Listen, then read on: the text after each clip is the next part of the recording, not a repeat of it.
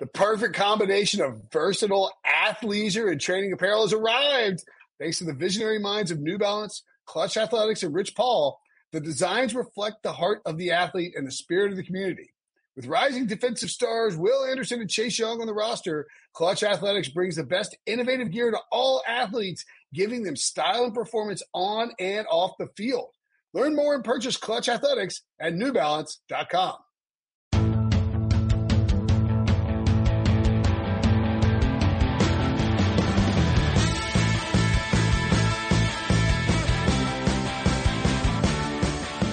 What's up, everybody? Welcome to the Pick Six Podcast, CBS Sports Daily NFL Podcast. I'm Will Brinson. I'm your host. It's October 19th. We are presented by Express. Express is all new and all about you with a fresh assortment of casual, versatile, and super comfortable styles. Find out more about Express and their exclusive Pick Six podcast offer later in the show. All right, I mean, off the top, we're going to talk about Buccaneers and Packers because I, I got to tell you guys, I feel, and I, I, I, I, was feeling it really, really, I was feeling it, feeling the vibe, feeling the mojo. That, that feeling is the seven shots you had after the Braves lost. That's not, that's normal. How many shots are in a 5th mm-hmm. Eleven. Oh, that I've had more than seven. Um, so I, I would. I don't actually know. No, no, it's way more than eleven. Um, I have some Four Roses single barrel here. I'm going to sip on it throughout the show. It's not abnormal for me in this podcast. I am very distraught by the Braves, but I will say this: the way that Week Six was going, it did feel like there was a changing of the guard, a turning of the tide, uh, uh, somehow the the benevolent spirits were rising up to fight against Pete Prisco and his satanic ways. And it starts with the Packers getting kicked in the mouth by Tom Brady and the Buccaneers. Pete was t- talking all week how the Packers were a lock and they were going to go in there and take care of business against Tom Brady. Blah blah blah blah blah. They get down um, ten nothing. Aaron Rodgers does a triple pump. Uh, uh, Herbert McDingleberry. What's the Hingle? Yeah. Hingle McCringleberry. Come Hingle on, McCringleberry from Key and Peele. And he, and he's, it was funny. It was a great celebration. It was funny for 15 seconds and then things went horribly wrong. right. Well, so his touchdown gets called back. They score, they score a, a touchdown on Aaron Jones rushing TD to go up 10 nothing. And then the Buccaneers score 38 unanswered points. This over, which by the way, should also point out, not great for me. Uh, should have never been in doubt, but the Packers couldn't do anything in the second half. The Buccaneers were smothering. Like they dominated the Packers to the point that like our buddy of the friend of the podcast, John Ledyard had complained about their pass rush early on in the game. He got quote tweeted by Jason Light. The, uh, I didn't quote tweet. He got the, uh, googly eyes. What he quote tweeted with the eyes emoji. Right. Like, hey, look and, at And Ledyard's defense, he just leaned into it. He goes, yeah, you were right at the time. And then uh, guess what? I was right at the time. And then the, the Buccaneers yeah. late. Let me ask you or, or by, by, by, the way, the uh, Buccaneers were plus three or plus whatever. It didn't matter. They covered easily. The under hit. Ronald Jones was your top fantasy performer. Tom hmm. Brady and Rob Gronkowski. Uh oh, dunking on Wilson here. Oh yeah, that's right. I, he should have sent me the googly eyes emoji. And Gronk gets to celebrate by going to Vegas next week. What a day for Gronk. So, uh, Ronald Jones, first 28 games, he had one 100 yard rushing performance. He's had three in a row now. He looked like LeGarrette Blunt, number 27 out there just running he over. He does look like LeGarrette Blunt. Yeah, That's just a 27 and he's much thicker than I think he's been in previous years. Let me ask you guys this. Um, two things. I'll, I'll make a statement then I'll ask the question. This is the reason why, in part, the Packers lost. Jamaal Williams. So there's that. And number two, he said Tom Brady doesn't know what four downs is in, in midweek, and that, that's what got Tom Brady. That's that's why I'm saying that. Number two. Oh, right, right, right. Did it seem to you Breech and or Brinson that Aaron Rodgers, when he, the chips are down, he just says, F it, I'm done. I'm not even going to try. Cause I the felt whole like he team said that. Well, Aaron Rodgers is the leader and I don't eh, eh, care eh. what Equanimeous St. Brown is doing, but Aaron Rodgers, his body language, even at the end of the first half when Ndamukong Suh shoved him in basically into the bleachers and he got angry at a legal sack, I felt like he was done. Yeah. And the thing is, you see that, and we saw it last year in two 49ers games. I felt like in both of them where he just kind of gets to a point where he mentally checks out. And as you said, Ryan, he's the leader of the team. He's the one that everyone else all his teammates, they take their signals off of Aaron Rodgers. If your star quarterback is basically given up on the game, you know, and that doesn't affect you down the road, but affects you in the game you're playing. If he gives up on the game, like, why are you still playing? Why are you, you don't want to go out there and the final, the final Buccaneers touchdown, there were, and, and it was noted by Joe Buck or Troy Aikman, one of them, there were like seven guys just standing up, milling around. Like they looked like they were at a frat party, like walking around, like holding, like, like might as well have been holding cups. They weren't even trying to stop the, stop Jones from scoring. It was pathetic.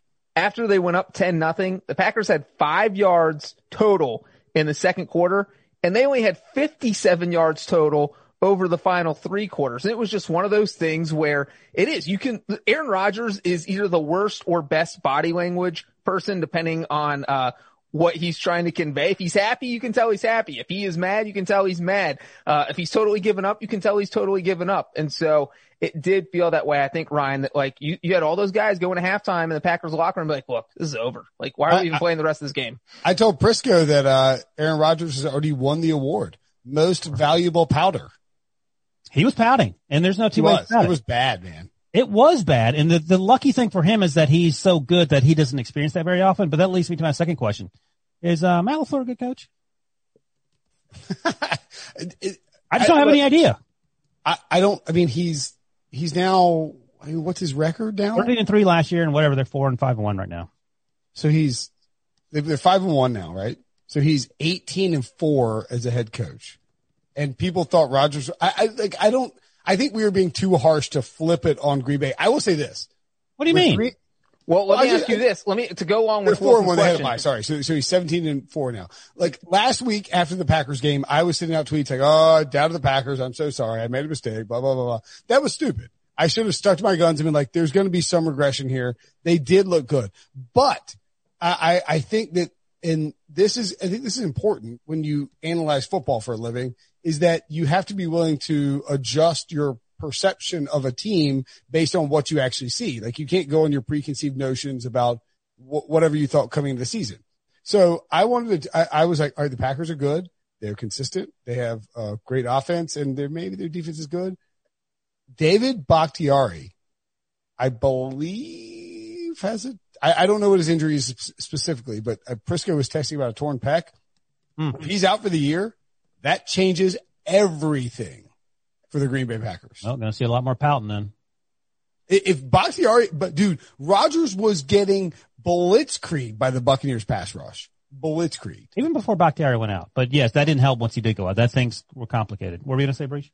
I was going to say to go along with your point and your question of is LaFleur a good coach? You know, like he's certainly above average. You can't start 17 and four, but when you look at the Packers schedule for this season, uh, you know, they've won games they were supposed to win. You know, that's kind of what it, it but I guess they're so good that they're going to be favored in every game. And so I feel like, uh, maybe you can point to the Saints game. You, they, they beat the Vikings. They beat the Lions. Those were games they were expected to win. I they beat the Falcons. Wouldn't, were- wouldn't we agree that the um, Falcons, Saints, and Vikings are all substantially worse than we thought they would be? Yes. Like, like if you look at, uh, okay, I'm not trying to bury the Packers. That doesn't like, like Mhm. stupid. I mean, I didn't think the Packers were that good in the first place, but it, it seems if you look at it in the context of five weeks, five games played, like beating Atlanta, whatever, Atlanta sucks. You guys are coach fired. Uh, beating New Orleans, that was impressive. You go to New Orleans and you beat them, but like Drew Brees doesn't have Michael Thomas. He can't throw downfield. You beat the Lions. They clearly have no defense. And you beat the Vikings, who again have no defense. They've given up a bunch of points and they, Ryan, your point about them quitting, they quit. They quit. It looked just like the 49ers games last year. Yeah. Look, I'm not burying them either. And I think the, I think what I learned is that they're not that much better or maybe not better at all than the Buccaneers. And I think Tom Brady, Uh, I think the Buccaneers are way better. yeah, but we didn't know that coming into this game. The defense finally played well. They got after, uh, front four and back four. Um, Lavonte David and, um, Devin Devin, White were very good and that all came together. So that was, that You know, was, Devin White was the uh, fun fact. Devin White, the last person to see me before I flipped over the rails of a scooter in Oh, Nashville. that's hysterical. In fact, I I, bet he, I bet he "Don't- I- remembered he said, I gotta, I gotta, I gotta, I gotta try these scooters. I was like, don't do it. They're dangerous. Five minutes later, whoop. Brooks brother Um, goes flying. So I, I think the Buccaneers are good, and let, let's let's let's talk about. We're not here to bury the Packers. The Packers will have their chances to deal with. By the way, Aaron Jones is going to go nuts against the Texans next week, who stink against the run. And Aaron Uh, Rodgers said he thinks this loss was probably good for the team. I think we need a kick in the ass a little bit to stop feeling ourselves so much. And, and that's sometimes that happens too. So, you know, they lost a bad one to the Chargers last year, the, the 49ers Well, I- last oh, yeah, year, was- and both I- I times this they rebounded, uh, and had big wins the following week. I, I was I actually went and looked at that Breech. Uh, they won 24-16 against the Panthers at home after the Chargers loss. Then after they lost to the 49ers in embarrassing fashion after the bye, after that Panthers loss, they beat the Giants 31-13. And then of course they're, um, they won by 10 at the Cowboys after they lost to the Eagles in the regular season. And then their only other loss was at, uh, San Fran in the playoffs. So yeah, you can expect a bounce back. The Packers are a good bet next week. They should bounce back. Rodgers will be pissed. Jones will go nuts. The, the Buccaneers, I, look, losing V- Vita Vea like that and then still having a good run defense is key. The, the Buccaneers are good. I wish I'd picked the Buccaneers to go to the Super Bowl from the, from the NFC. They're good. Brady Rivers. That would have been awesome. Now get out of here. And they just traded, by the way, for Steve McClendon, uh, defense tackle for the Jets, Correct. who I loved in Pittsburgh, and you know he's been toiling away in New York for a couple years. So that they're they're bolstering the defensive line there. And I to feel like weave- now that we're six weave weeks the in- news, way we weave the news in the podcast, Wilson. That's professional work. The Buccaneers absolutely feel like the best team in the NFC South. I think the Buccaneers feel like the best team in the NFC. Seahawks. No, let's yeah, let's. I would say, I would say that okay, Seahawks go on a bye for one week and Brent forgets know. they exist. No, I disagree. I think that if, I think that, well, first of all, we, we all agree that the Seahawks defense stinks, right?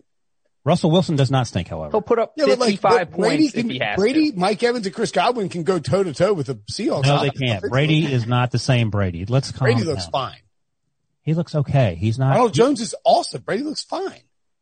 All right, I'm with Breech on this one. Let's move on because I don't want to argue. I, I love the Buccaneers. I'm glad they won the game. Gronkowski dunked on me today. He went 679 days between touchdown catches, which is mind blowing. I don't you know. know, if it's, you know, it's important though. You know how many days are in a week? So if you take the seven out, 69. Oh, All right. 49ers beat the Rams 24 to 16 on Sunday night. And this is interesting, of course, because we mentioned the Green Bay Packers, the 49ers. The 49ers last game, they got blown out at hmm. home by the Miami Dolphins, embarrassed. And they absolutely destroyed the Los Angeles Rams at home on prime, in prime time. Jared, Go- that's, that was a bottom I guess I don't really have a game log of in my mind of Jared Goff bottom five games, but that felt like a bottom five Jared Goff game. He was awful. they didn't have the ball was- very long. And it, Jared Goff has had some stinkers, Brinson. I'm not Yeah. sure that was in the top 10. Okay, so uh, bottom ten, top ten. Bottom 10. His, Yeah. his top bottom 10. He was he was terrible. Goff was Well, bad. he wasn't great, but they weren't on the field very long. That defense got zero sacks against Jimmy G. Uh, I just saw the stat, next gen stat. Jimmy G threw for 268 yards. Do you know how many of those yards were yards after the catch? oh, 201. two hundred sixty three. 226. So the first two plays of the game were those little flip passes to Deebo Samuel. He scored on one. That was 44 yards. Uh, I think there were two more plays in the second half, including the last one that converted that third down that kept the drive alive and let them run out the clock. So it was a lot of that, a lot of George Kittle, uh, and a lot of Mostert before he got hurt, and then they leaned on JaMycal Hasty. And, and then, you know, we talked about that offense on the other side doing straight up doo doo. The 49ers did a, such an incredible job because it, and they came into the game and they were talking about it beforehand. Aaron Donald is the best defensive player in the world. We know that. The 49ers interior offensive guys, offensive linemen are not good. And they did such a great job of getting the ball to Raheem Mostert outside of the tackle box and getting him sort of in space. And then they got Deebo Samuel on the move. And there was, you felt like watching this game that it was like a fireworks show because there was constant motion on both sides of the ball. And I thought Sean McVay actually did a very good job adjusting too later in the game when he realized Goff stinks tonight. I'm going to try and use a bunch of jet sweeps and a bunch of different motions and stuff. And, but it was too late. The 49ers had already made their move, had gotten the lead. Um, the Rams offense or the Rams defense, excuse me, is a run funnel. You can run on the Rams. Like if you block a certain way and you move your guys in motion a certain way pre snap and you get guys out outside of the outside of the tackle box, you can run on the Rams. They're easy to run on, and the 49ers did a great job with it. That was fantastic coaching. Well, yeah, and that's what you want to do. If you if you're going up against Aaron Donald, you just game plan Exactly. the whole game away from him, so you don't have to deal with him. Uh, you don't want to get Jimmy Garoppolo, who's on a hobbled ankle and will probably break in half if Aaron Donald sacks him uh, and falls on top of him. And Kyle Shanahan said, you know what, we're not going to let that happen. Jimmy's going to get rid of the ball in like a half second with these little dump off passes that you were just talking about. And it was really just a really, really smart game plan by Kyle Shanahan. And also, you know, this is the 49ers team we thought we would see when all the razzle dazzle works when everyone's healthy and, you know, the 49ers aren't down to their fifth string receiver and their third string quarterback. Uh, you know, as, as hard of a time I think we give Jimmy Garoppolo, the 49ers offense is better when he's in there. And I think, I mean, look, anybody Yeah, can you're throw right. short little it. dump That was passes that. That was stupid. Who was that? Who, uh, whoever asked him that should have their press like credential revoked. Like, Oh, what- what- is I don't know. Nick Mullens going to take Jimmy's job? Like, no. Oh, No, don't ask that today. Right. And anybody can think what they want about Jimmy Garoppolo. You can say, hey, maybe he's not a top 15 quarterback if you think that, but he is the best quarterback on that roster and the 49ers are better when he is in there and Yeah, healthy. you're, you're exactly right. And I owe him a, and Kyle Shanahan an apology because I had fallen for Sean McVay and Jared Goff over the first month of the season. Uh, do you know who they've beaten, the Rams? They've beaten every team in the NFC East. So if they were in the NFC East right now, we'd be celebrating because they're a four and two and they're a juggernaut.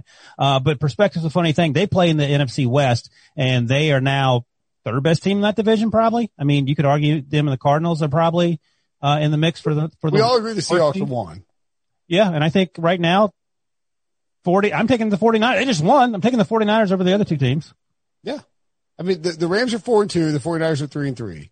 Um, but like, I, I think, again, I think this division is not out of it to get four teams into the playoffs. That's not going to be a four. It's entirely possible. The Rams should petition to, to play in the NFC East full time. I think that's their best bet. It's Right probably not going to happen because the Brian. I don't know if you know a lot about, uh, geography, I don't. but Los Angeles is like the opposite of the East. And I know Ooh. Dallas is in the East, but I don't think they're going to, yeah, I don't think it's, I don't All think the right. they got to is start going to playing better then. Yeah, I agree. it's unlikely to, yeah. By, by the way, the Cardinals were in St. Louis. Um, it's unlikely to happen, but, um, because the Bears are four and five and one and the Packers are four and one, like you know, one, two of the, both of those teams are probably to make the playoffs. And the Buccaneers and Saints look like playoff teams. The Panthers are still hanging around, et cetera. Um, but it's not, it's not out of the question. I mean, the 49ers are Kyle Shanahan. I, I would like, if I could take back one, uh, take that I've had in my NFL writing career. Oh, I can't wait Oh, Yeah, what is Just this? one? Well, it would be that like, like sort of like mocking the Shana clan. Cause Shao- Kyle Shanahan is one of the, like an incredible football coach. He is the one of the few examples where nepotism has worked. right. And, and like, it's, it's like with Steve Belichick. It's, it's not like, nep- like nepotism is not bad here. Cause you're, you're getting a guy who is good at it. there is no one better for the job than Kyle Kyle Shanahan. Shanahan is an awesome coach. Right.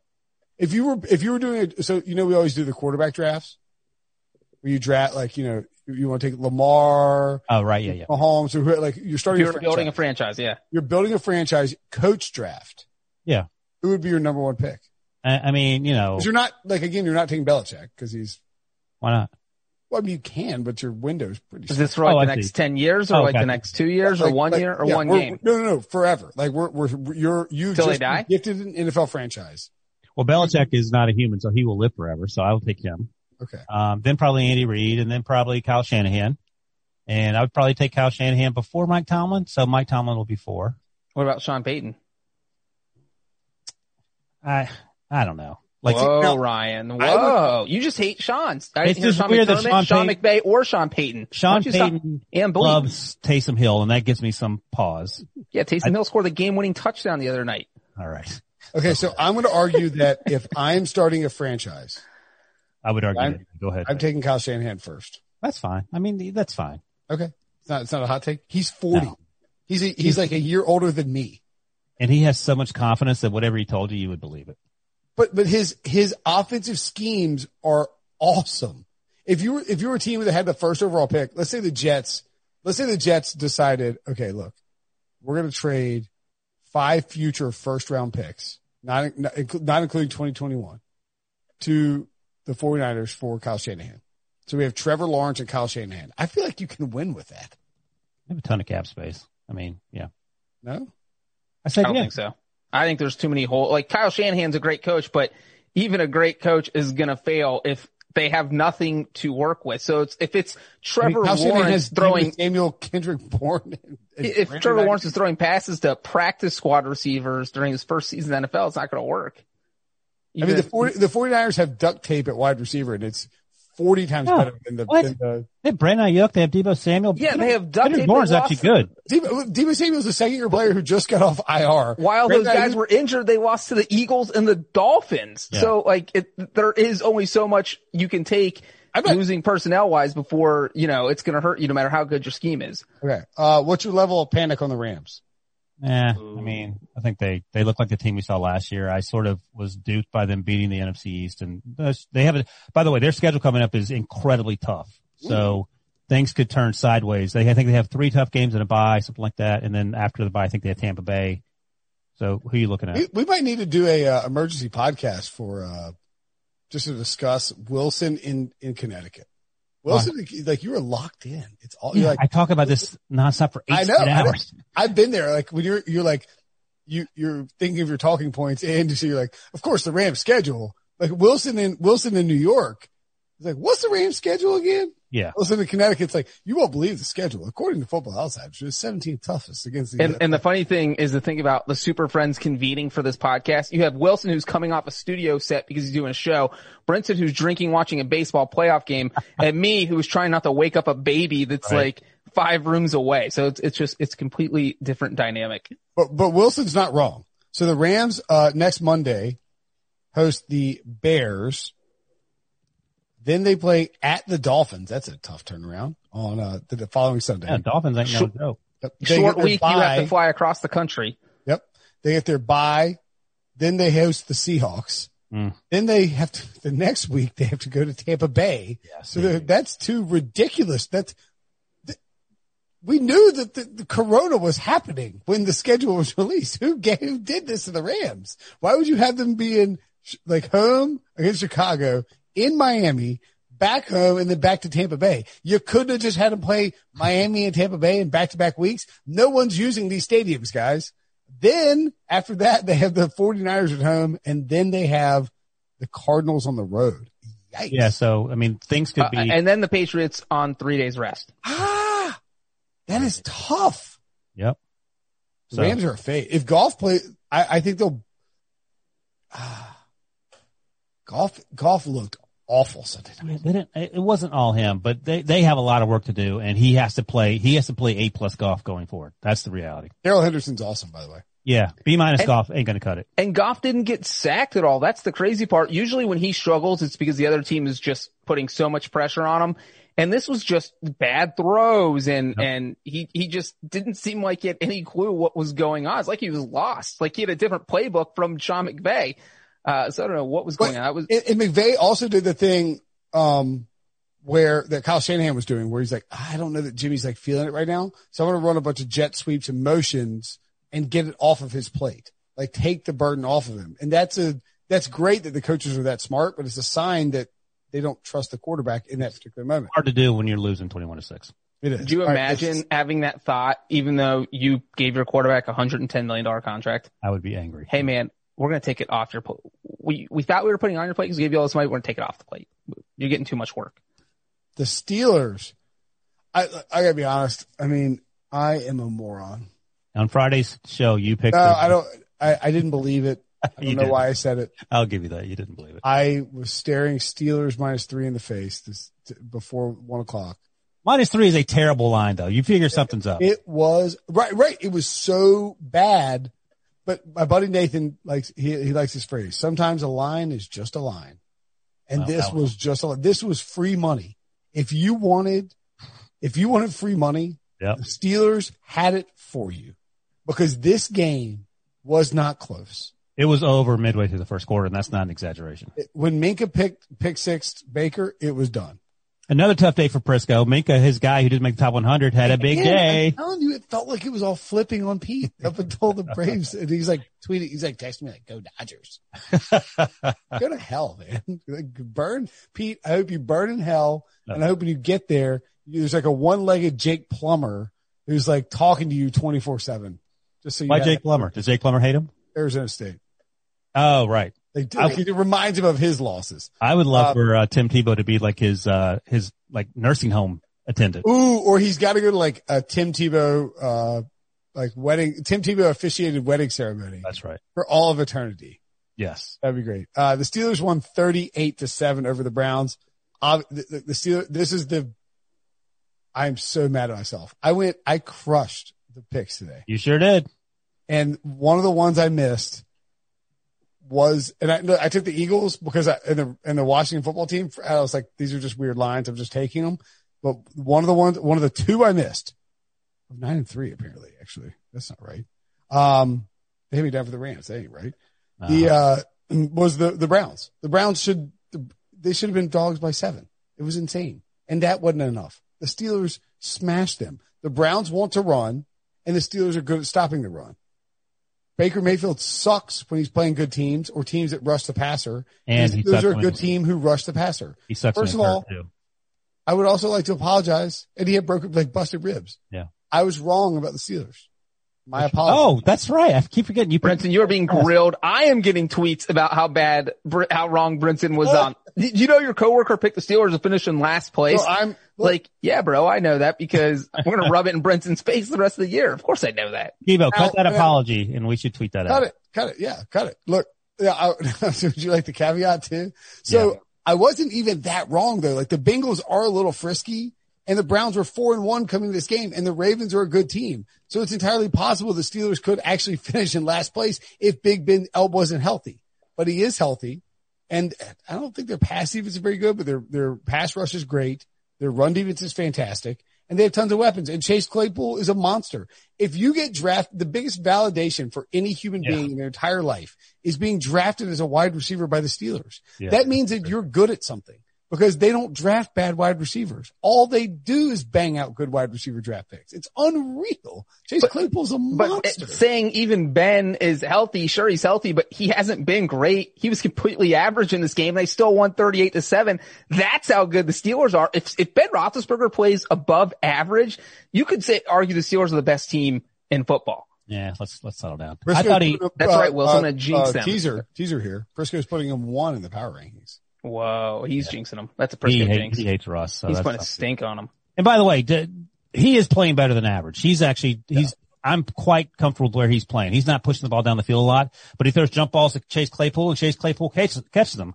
By the way, Diontae Johnson's only played a handful of games this year. I think he's probably missed as many as he's played in. So when he's healthy, that's one more weapon, arguably their best wide receivers coming They back. are deep at wide receiver. Juju has not been involved. To Juju's credit, he has not complained. We'll see if that changes. But um, the advanced metrics likes the Steelers defense better than my eyeballs do. To to your point about the pass defense, uh, this was a, a big game for Minkah. Uh, according to people who watch every like all twenty two, that Minkah's actually done fine this year. He just hasn't flashed on on when you watch the broadcast. So He's been less like, but I mean, that's, that's to be expected. Like you're going to regress on right. like touchdown turnovers. or throw away from or whatever. But Bud Dupree is playing out of his mind. He's actually arguably playing better than TJ Watt. That's huge. Cam Hayward and Steph Tuitt inside are playing out of their minds. And to your point, uh, Stefanski could not run the ball. And when you can't run the ball with a, with a quarterback who has 14 broken ribs, it's going to be a long day. They brought in Case Keenum and they actually looked better. And I wonder if they had started him if things would have been closer. They, they announced that they benched, ba- it was weird. So it was on, He Nance and Romo were on the call. It was a CBS game and they were like, Baker Mayfield's been benched, but, and then they realized they were like, eh, like it, it wasn't benched. They were getting blown out and you just didn't need to let Baker Mayfield get blasted. You could hear him through the broadcast moan every time he got hit. The kid was, He had was no business playing that. banged up. No business. Why- Why would you put him out there? And it's like, you, you know, if you're But no, playing the Jets, like if, if you're playing the Jets, I understand putting him out there. Maybe you, you know, let him get a little bit better. He's banged up. You're playing a Steelers defense It's just going to injure him more. Ryan's talking about these 14 broken ribs. You're going to have 50 broken ribs by the time you're done with this game. He got beat up in this game. Uh, and he wasn't healthy going into it. So I, I like this hurts the Browns going forward because well- now his health is in question for the next few weeks. To, to that end, Breech, let me ask this hypothetical. Is it possible that Kevin Stefanski at four and one, you're feeling yourself. You're the Brown, new Browns coach, first year. If you're four and one, you're feeling yourself. You're like, we haven't won since 03 in Heinz Field. This would flip. If I get this win, Yeah. I have all the street cred in Jimmy Haslam's very short term memory. But we're talking about I'm saying what I'm saying is that it was a. I think that Kevin Stefanski or I hear what whoever else was involved in the decision may have made, may have erred, uh, uh, whatever the opposite of the side of caution is. right. They They, they, they, threw rushed. caution to the wind. They threw caution to the wind. Thank you. And they threw Baker out there thinking, all right, look, if we can win this game, we are all of a sudden five and one. We're in control of the division. But as And- Breech was noting in our previous conversation, isn't that sort of like Sean McVay saying, all right, Jared Goff, go out there and do things I know you can't do. Fingers crossed. And It's then, a little bit like Sean, Sean McDermott, like tossing out Nate Peterman. yeah, that's disrespectful to, to Baker Mayfield, but okay. No, I'm saying, but like he's he's he's your he's your former number one overall pick. He has a bunch of rib injuries. What what are you putting out there against TJ Watt, Bud Dupree, Cameron Heyward, and, and this Is this crazy? What if, what if Stefanski's thinking, you know what? There, this is two scenarios here. Number one, Is this a Gone Girl thing where you Yes. want him? He wants number him one, killed number one, Baker Mayfield know, goes out there and he wins, and then boom, I get all the credit because we beat the Steelers in Pittsburgh. I'm going to get a parade in week six. Uh, boom, and Baker Mayfield's the starter for the rest of the time. Or Baker goes out and plays horrible like he did. Now you've opened the door to possibly playing Case Keenum down the road. Uh, because That's look, a can of worms. I, I mean, would you be shocked four- if we see Case and Keenum one. start a game in the next four weeks? It- With a completely healthy Baker's Baker in- Mayfield? Baker's No, been good. just- I didn't ask. Uh, uh, uh, Are they going to throw him out there uh, injured gonna- again next week against Look, the Bengals? they're going to blast whatever crappy team they play next week. Don't worry about it. Well, we'll see. All right. What's next? It's, it's the Bengals, Ryan. Oh, I see. I got it. Not that locked in, are you? Tight, tighten up, pal. By the way, the Browns haven't won. They've lost 17 straight games against at, in Heinz Field. Not Baker good. again. Not I, I can't. I can't stress this enough. This is one of the biggest mistakes of my picks slash gambling career. Love I've it. been doing this for 30 years. Does it rank higher or lower than Garrett Bradbury, rookie of the year? Oh, oh, like, is it higher is bigger mistake or lower is bigger mistake? Bigger mistake. Thi- I would, I would put this, this is top five. This was the free, this is the, this is a free space. You don't get free spaces in gambling much. The Steelers were free money. Baker's hurt. Odell hadn't practiced because he's got a COVID test. The Steelers have owned the, the, the Browns. They haven't won in 17, 17 straight games at Heinz Field. They play them every year there. Mike Tomlin destroys the Browns. Ben hates the Browns. It was free money. And I'm, I'm sorry if anyone bet on the Browns based on my recommendation. That is my fault. He will pay you back, by the way. All right. I will not. Moving Send him, along. a, send him a Venmo request. I'll tell you what me, I'll, I'll give you his Venmo name. I'll tell you, I'll tell you what I'll do. I won't send you any money. I won't send Ryan any money, Mhm. but I will give you a, Don't you owe money for the Mitchell Trubisky thing? Yes. I You will, should send Ryan some money. You should send him Okay. double what you owe him. Interest. There's Okay, a lot of interest. fact, interest is a lot. Instead of sending Ryan money, I'm going to give you something better than money, Ryan. Oh, what is it? It is an opportunity to text the word football Ooh. to 397 737 and immediately, as soon as you text that, get a $25 off a 50% purchase at Express. That's right. You see me? You're, if you're going to YouTube, you're watching us, you see me. I like to be casual. Cool. You see Ryan texting. I like to be casual, comfortable, a little bit professional, slightly aloof. Like John Breech has just texted football to that. I don't know if you can do that as a member of the podcast, but try anyway. I need clothes that are casual and extremely comfortable. And Express has that versatility. That's what I'm looking for.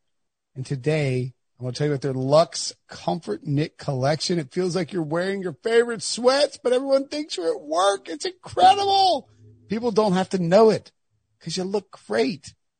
So go text 397-737 and get $25 off a $50 purchase. You're going to look sharp. You're going to feel soft and you're going to like look good, feel good, play good. That's how Express rolls. Again, text football. The word football. That's all you have to do. Text football to 397-737 and you get You're basically 50% off. $25 off your $50 purchase from Express. Incredible deal. Ravens. Done and done. Yes. Speaking of incredible deals, if you took the Eagles plus seven and a half, you somehow covered the Eagles were getting the snot kicked out of them Mhm. and they still covered. They lost to the Ravens 30 to 28. Uh, the Eagles were plus 10 when it closed, plus seven and a half on our side. The over 46 and a half hit. Carson Wentz actually outperformed Lamar Jackson. Debo, Yo, Let's. Will. let's get our Eagles check in. Here is the Eagles check in right here. This team is going to host a home playoff game. I don't, I don't feel great about that. High. I don't feel great about the season, even if you're hosting a home playoff game because we, we know the likely outcome. But I do, after this game and after the past couple weeks, feel good about the future because I think this game kind of reiterates, reaffirms that Carson Wentz is a franchise quarterback. And I know the stat hmm. line may not necessarily present that. He has nothing. He has absolutely nothing. You you like to talk about those social graphics that the, that all the teams put up before the season with with the weapons. All right, just imagine the 10 other starters on the Eagles offense heading into the season. They were down to one by the end of the game today outside of Carson Wentz, and that was Jason Kelce. Everybody else was lost. Zach Ertz, Miles Sanders lost during this game. He had nothing. You, you still don't have enough respect on Travis Fulgham's name. He, he's something, but Whoa, whoa, I mean, you, whoa. you called him Todd Fulgram in the, the early Did I go on top of him? Todd Fulgram.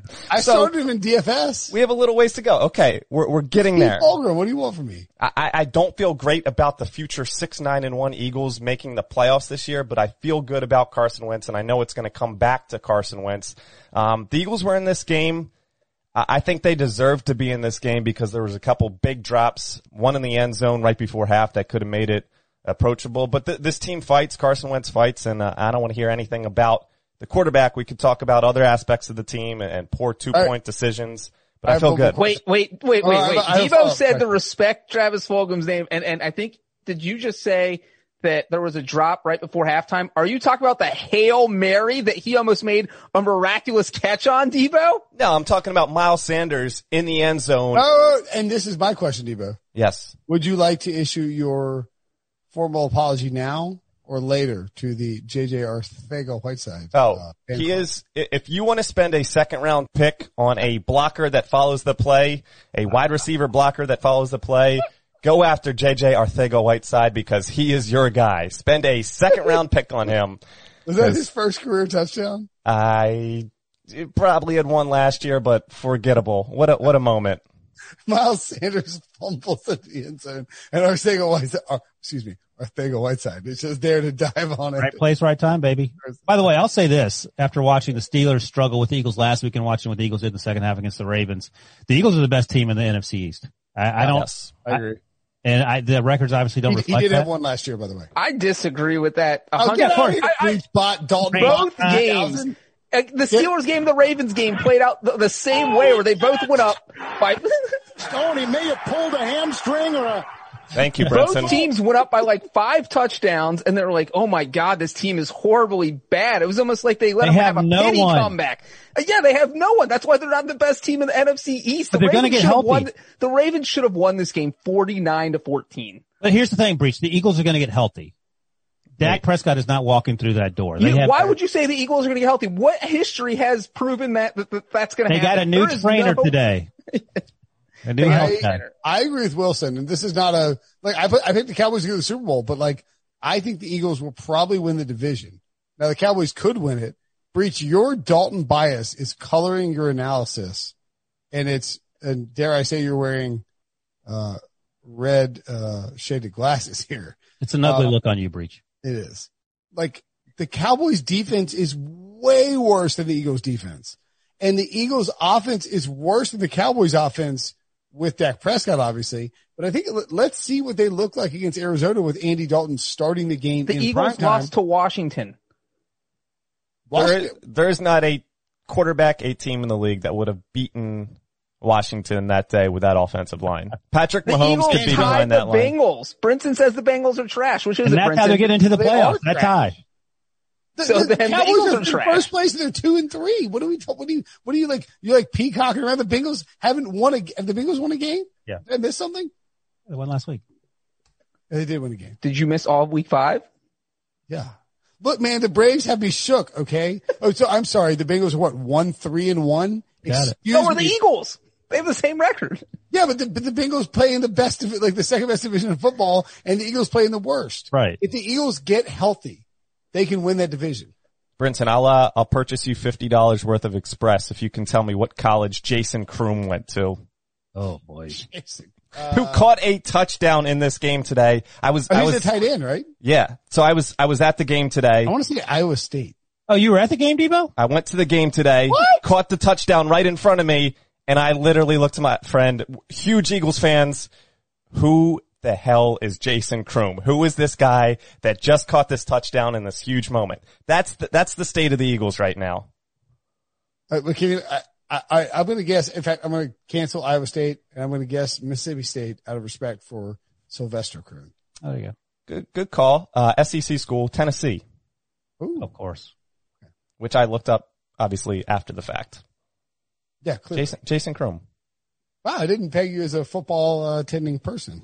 What? He's a football fan. Why wouldn't he go to a football game? His favorite team. It was, it I was think very Brinson's talking about safe. Pandemic. It was Do you have a- wear a mask. A unique opportunity in, in 2020 to ad- attend a Oh, game. well, okay. Uh, follow up question, and I'm not. How was it?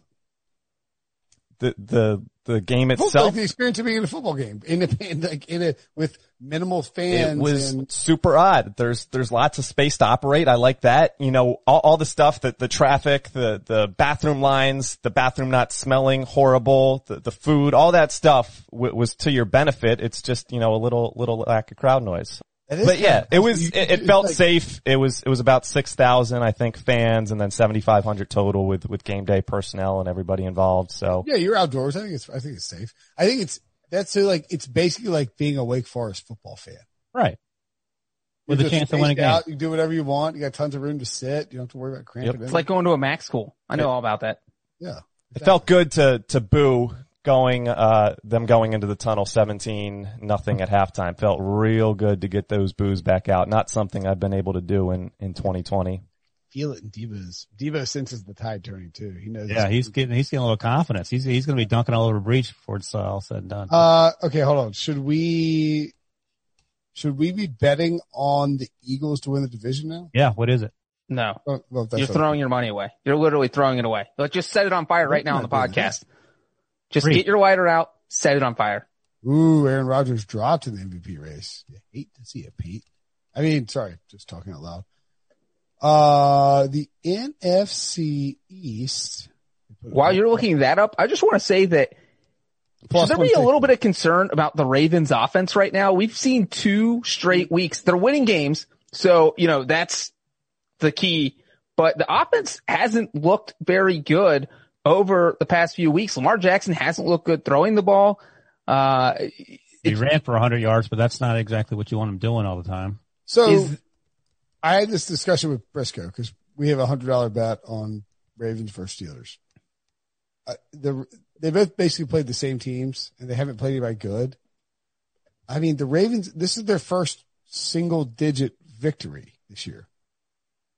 They haven't had a game that was within ten points all year long that they won. Now they Yeah, lost but, uh, and looked awful. The, they- they To can't Breech's discount point. They didn't look good last week. They um, were blowing the doors off. Dude, they, they they looked fine. They, they looked fine against the Washington football team. oh, They did. They did what was necessary to bludgeon a terrible football team. well, that's fine against the Washington football team, but when you start playing the Steelers, they played the or- Bengals last week, that's what I thought. I thought they played. Washington two weeks ago. Yeah. The, the Bengals kicked a field goal and got boot. Wait, The they- Bengals defense did a really good job on shutting down Lamar Jackson. Wait, wait, Um, wait, wait, wait. Okay, obviously I forgot about week five. Brinson has just blacked out week five. That must have been, uh, right now, who knows? Um, but the, didn't they beat they, that game? Was never in question. They murdered the Bengals. No, no one's saying it was in question. I am just saying that the Ravens offense hasn't looked as good this year as it did last year Right. and that maybe they're not the best team in the AFC North. Obviously they're in second place now. So place wise, they're not, but I'm saying overall, I'm not so sure that I wouldn't feel comfortable picking them to win the division right now. I, I'll play. Uh, I was I was going to ask you who would- who who would you bet on to win the AFC North right now? All right. So first of all, NFC NFC East, Cowboys are minus one thirty, and the Eagles are plus one sixty at William Hill right now. Who would you That's a take? slam dunk. You smash the Eagles What are the Cowboys? minus one thirty. Oh, I'm taking the Cowboys. I'm Not sure you don't take Washington at twelve to one. I mean, that's not value wise. that- That's probably better than Eagles. That's that's the Garrett Bradbury of that. Well, the, the, the Washington already has a tiebreaker over the Eagles. All right. So this is the current odds at William Hill. Breech, I feel like that tie affected you worse, you worse than it did me. your, your hate against the Eagles. I think that tie is really in your head. Yeah.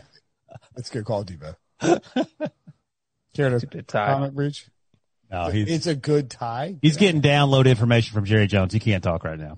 Uh, Ravens are minus 155.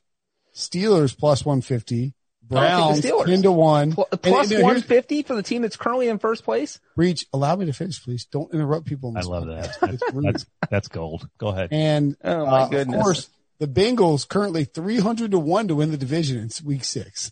I'm saying there's a chance. Oh, he missed. He missed. Oh, and he may have Don't burn that out because you're going to get a lot of use of it when we actually talk about the Bengals game.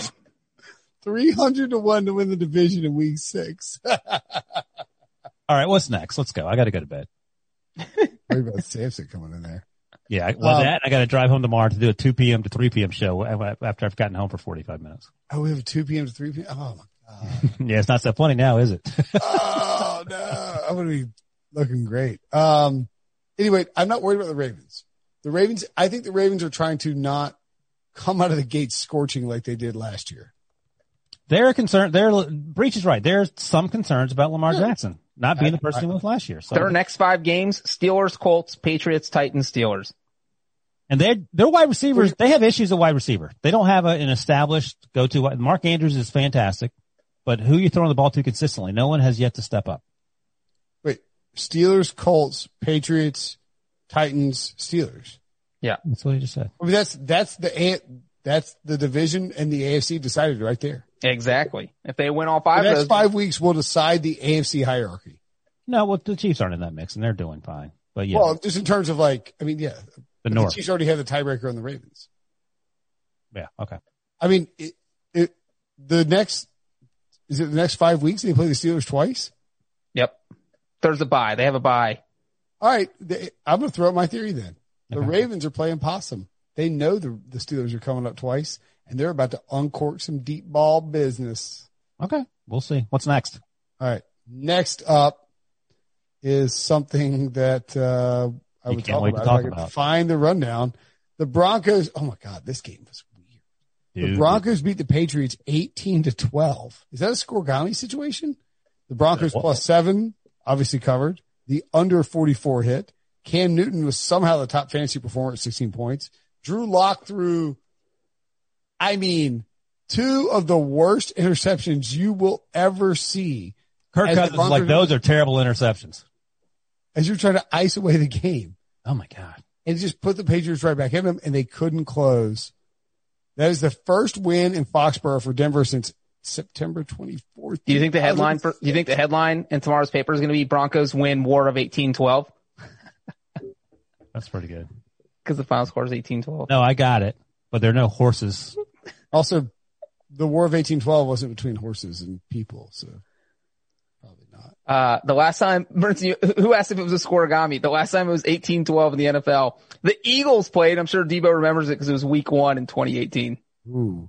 It was Bill Belichick's first loss as a Patriots head coach when his team did not allow a touchdown. Uh, look, I'm going to go get some ice cubes and Breech. You can talk about Brandon McManus's uh, six field goals.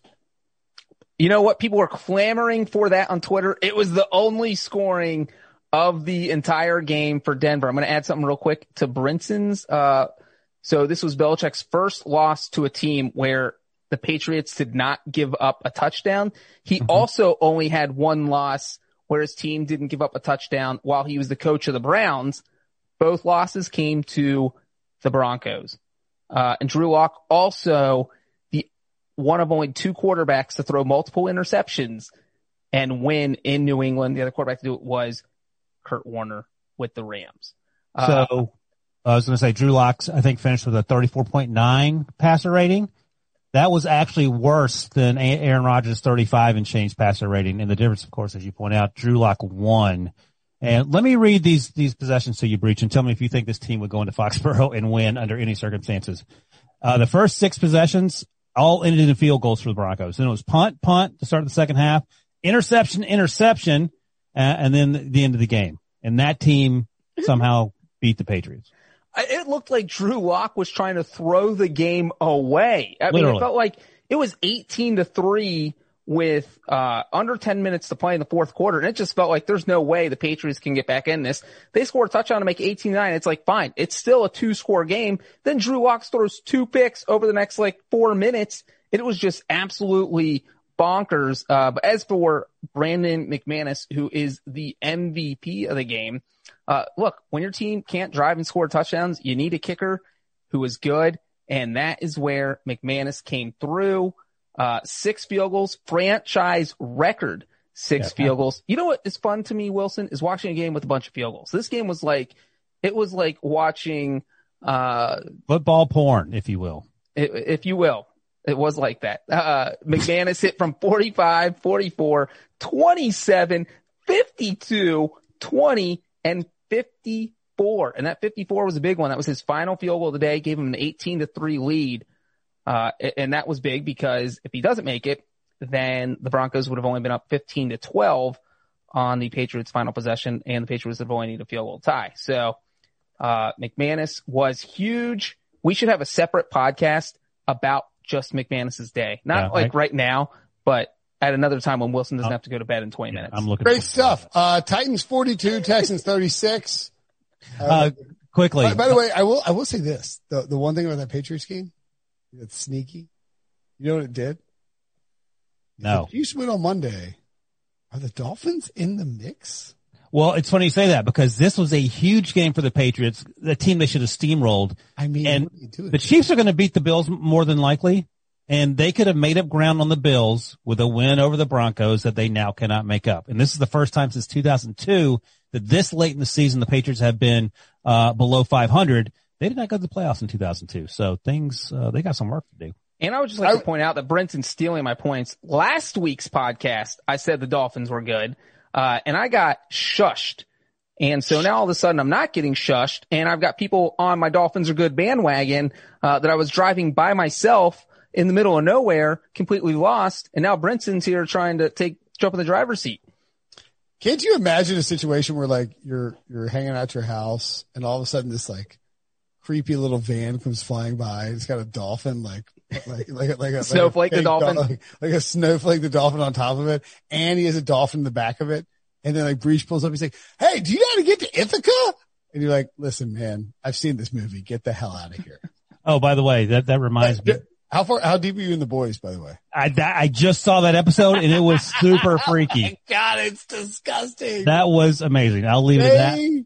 That show is like I, I, I made this analogy. So they kept showing this guy Will Smith, this Braves pitcher who just gets got shelled by multiple times in the playoffs. They're like they're showing him in the bullpen. It's like this is like watching a, a death scene in the boys. Like I don't need to see it. I can't look at it. It hurts my eyes. It's I mean they shot. I don't want to spoil. Don't it. don't say anything. You just season one, episode four. How good is the show? I love it. Some people don't like it, but that's okay. I told you it was awesome. you were right. You're actually pretty good about that. The only I'm- thing we I'm- differ on is uncut gems. Now, wait, I like it. You guys don't like it. I liked it. It was just, it was just unnecessary. Like, it's just anxiety ridden. Right. That was the point. Also, why are you betting on the, the, the, the Right. Yeah. Yeah. um, The tip off. I got by the way, the boys, uh, interesting move. Amazon or, uh, yeah, Amazon is now releasing it week by week. So don't catch up too quick. You'll get, Oh, that's smart. you'll get jammed. Like All right. Let's not get sidetracked. What we got? Titans 42, Texans 36. What a thrilling game. Imagine having all of your DFS players in this game and then at the last minute deciding to move a bunch of people to Cam Newton and losing all of your money instead of winning several thousands of This is a weekly story with you though. It really is. I'm, I'm the ultimate tinkerer and I have to stop. Tinker. I tinker from 12 to 1. I tinker. I swear, it's it's unbelievable. So let's hear, uh, let's hear. Should we start calling you Breech's- Tinkerbell? Sure. No. Let's hear Breech's, uh, defense of actually what is a really good Tennessee Titans, Titans. Ti- By the way, the Titans covered. The over obviously hit. And um Deshaun Watson, 39 fantasy points. Derrick Henry was an absolute monster in this game. I think he finished with 202, Wow. 212 rushing yards 52. and thank you, Brian, 52 uh receiving yards, two touchdowns. This is the third time in Derrick Henry's career that he's rushed for at least 200 yards with two touchdowns. The only other players to do that, somebody named Jim Brown, somebody named Barry Sanders, and somebody named LaDainian Tomlinson.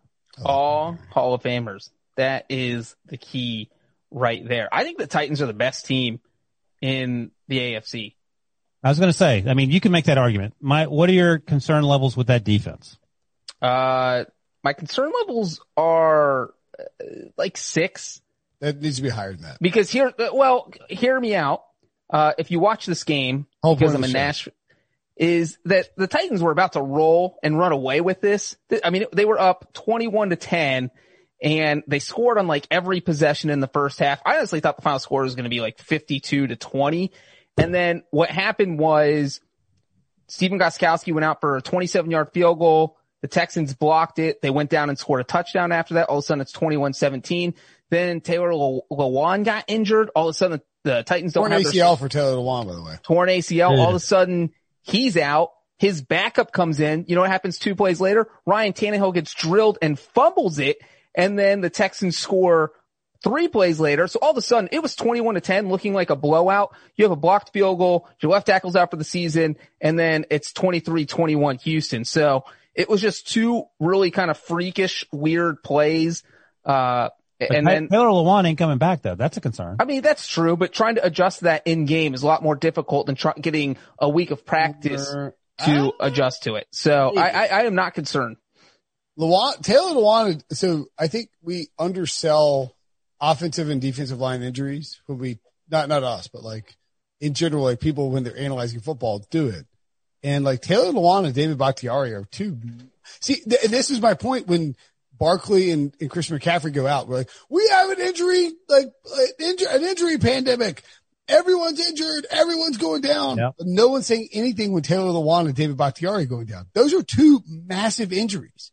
That can and the Titans defense still has teams. questions. Yeah. Um, by the way, did you see the, have you seen the, the 12 men on the field thing No. with Mike Vrabel? No, this is Mike Vrabel is a savant. If he did this on purpose, this is the craziest thing I've ever seen anybody do. So it's second and one. Texans have the ball and they're up and he thinks they're going to score and the cameras catch him. They put 12 guys on the field. There, are 12 Titans on the field, right? Uh, I'll, um, on, I'm going to find, I'm going to find the clip exactly, but there are 12 Titans on the clip, on the field and Vrabel, a defender looks over and he's like, whoa, I gotta get off. He's like, shh. He, he like, like, he's like, don't worry about it. And then he makes a scene and alerts the official and the official throws the flag and gives them the Texans a first down, but it brings it within range where they can't get another first down unless they score. So they can't use two plays to burn the clock off. He trotted out 12 dudes on the field on defense on purpose in order to maximize. It saved him 40 seconds and the Titans scored to extend it to overtime with four seconds left. wow, that's um doubling down on out Belichick and Belichick last year using He, two of them exactly, exactly, Ryan. He did the, I, I think Mike Vrabel might be a genius. or at least he has the common sense to have someone who's super smart tell him those things. But yeah, I'll give him credit. That's amazing. I mean, you watch it, if you watch the clip, it is like, I think, I think Vrabel just is locked in and knows what he's doing. I think he's a good coach. Yeah, And like just just to be clear for people who didn't watch it, it was second and one with 349 left. And so the Titans knew that the Texans are probably going to get a first down on second or third down. Even if the Titans stop them on second and one, that's just 40 more seconds. They're going to run off the clock. If you take the penalty, now the, the Texans can only get one more first down because they'll be right inside the 20 yard line. So the next first down would have been inside the nine. So there's only room for one more first down. Plus the penalty stops the clock. And you don't have to worry about that next third down happening if you had stopped them on second and one. So it, it minimized the amount of plays that Houston could run going forward. And so that would have been a maximum of seven of plays. It's in like 40. It was next level. stuff. Yes. It yes. really It's is. like, it's, it's like, I don't know how a head coach can be thinking, like he has to have someone in the booth watching these specific situations. Cause like Ryan mentioned, he out Belichick Belichick and it's not easy to do that because you're trying to coach the game. You don't have time to say, oh, this is exactly what's going on. It's second and one. Uh, but I mean, it was brilliant. So three minutes and five seconds left. The flag is thrown. If the Texans run the play and get stuffed, they're like leeching off 40 seconds. And then they're going to run another play. That's going to be a run and they're going to leech off 40 seconds there. And so he basically saved his team for it. It's an un, if he did this on purpose, and I, I'm not trying to like take away credit from Mike Vrabel or like not get like, I just, that is unbelievable coaching. Yeah, and to your point that I don't I don't think anyone would question Mike Vrabel being a good coach. Again, Matt LaFleur's not doing this. No one's doing this, but the question is like there's no doubt in my mind that Mike Vrabel knows what he's doing. I have questions about Matt LaFleur just because I Vrabel's the most underrated coach probably in the NFL. that could be. I think that might be right. I want to defend Romeo Crennel real quick. He got a lot of crap on Twitter for going for two. Uh, after the, the Titans were winning, or the Texans were winning 30 to 29. They scored and they went up 36 to 29 and they scored with a minute 50 left and Crennel decided to go for two. If you go for two, you it's were up over. It is over. So you have, if you think a two point conversion has a 50% chance of making it, you have a 50% chance of ending the game. And to anyone on Twitter, it would just, the simple question is, with a minute 50 left in a game, would you rather be up one score or two scores? I mean, that's really what it boils down to. And anyone in their right mind is going to say they'd rather be up two scores. So if you have a 50% chance of just completely ending the game, you're going to take it. And if you, most coaches in the NFL, if they're down seven, so if you fail, uh, they're going to kick the extra point and go to overtime if they score. And also, the Texans hadn't been able to stop the Titans offense all day. So it's almost like you're assuming the Titans are going to get a touchdown on the ensuing drive, which they did. Uh, so I thought Romeo Crennel absolutely made the right decision to go for two, even though they didn't get it. I, I also think that the analysis of that decision lacks the foresight that like basically envelops all of professional football. So would you rather be on offense or defense? Offense. Always, right? Unless you're the Browns playing the Steelers, but yeah. right. I mean, like you would always, you would always rather be on offense. You have it, it, it, the whole point of the analytic stuff is that you have a greater than 50% chance. And it's not like 90%, although God knows you, anyway, anyway, it's, it's, it's like 53%. I was about to go on a rant about my wife and percentages. um, it's like 53%, right? Or 56% for two point conversions, Sure. It's about 50%. but it's above 50%. That's the whole point. But here, So- let's take it a step further. The the extra point, which is a 33 yard field goal, is less than 100%. So that means on average, you're going to get less than one point, um, percentage wise. So if it's 50-50 for a two pointer, it averages it to more than one point. So it, it, it makes sense to go for it. But my point was, and my wife just texted me, which is terrifying. Um, apparently my dog who came up here when it woke my wife up. Thanks, you little Ah, EOS. Um, if you have a 53% chance of get, of successfully converting a fourth down conversion or fourth down attempt, do you know what that means? The def- defense's percentage is 47.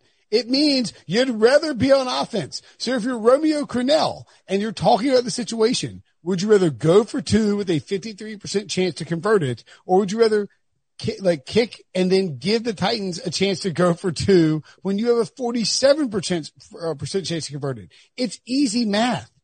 You want to be on offense. You want to dictate the game. You want to put the percentages in your favor. And if you go for it, you have a 53% chance to convert or whatever it is versus if you're on defense, you're at a disadvantage at stopping the conversion.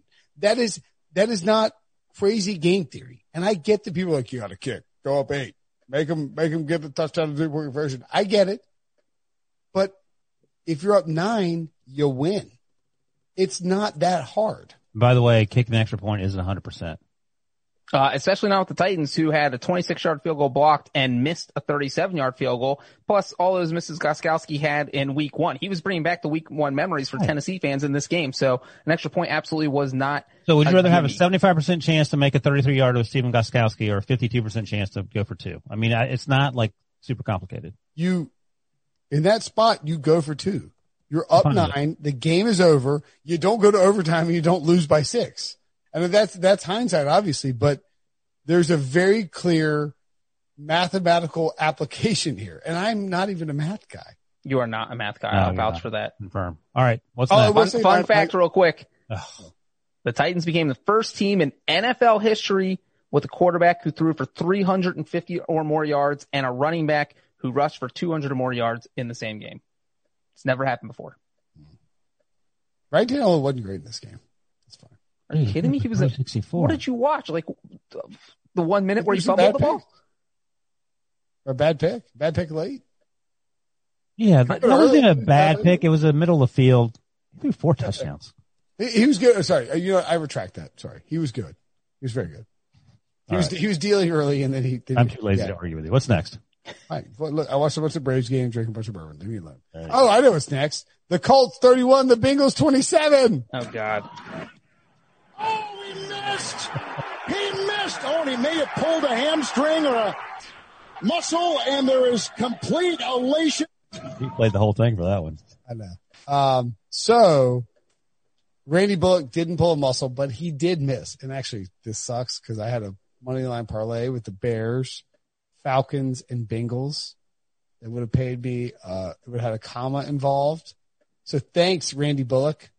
Go F yourself. Uh, Yeah. thanks, Also go after yourself because I literally was thinking in my head how I was going to rub it in Brinson's face that Philip Rivers threw a late game fourth quarter interception.